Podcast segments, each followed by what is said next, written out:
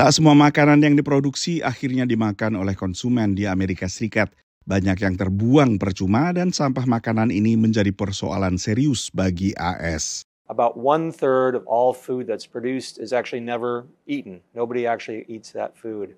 And if you take that a step deeper, what that means is that roughly that 1,250 calories of food per person per day that isn't eaten takes up about 30 million acres of land.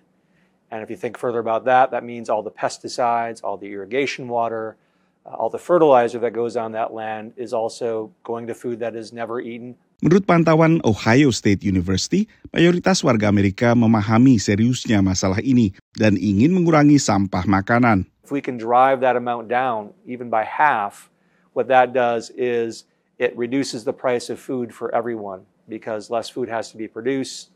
There's less food in the marketplace, prices go down, and so everybody can enjoy lower prices if less food is wasted.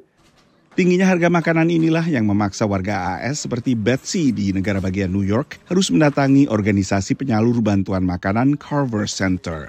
It's the COVID, everything off, the rent out, the food out, the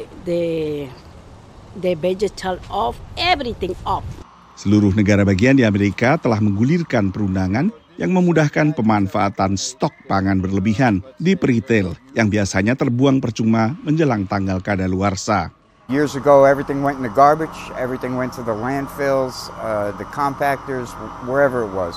Now, over the years, so many programs have developed where we're able to donate all this food. Dengan kemudahan ini, makanan layak santap di retail seperti ShopRite bisa dialihkan ke lembaga amal, seperti Feeding Westchester. This applesauce here is actually missing one of the cups, so this can't be sold to a customer, but this can still feed a family.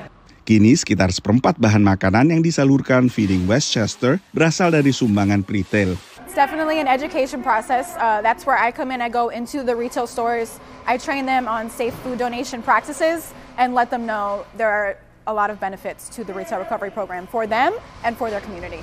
Bahan makanan ini mungkin tak layak dijual, tapi masih layak untuk dikonsumsi. Departemen Pertanian AS telah mencanangkan target untuk mengurangi sampah makanan sebesar 50% pada 2030.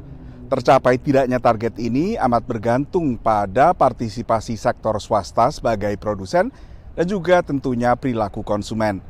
Dari Washington DC, saya Nova Purwadi dan tim VOA.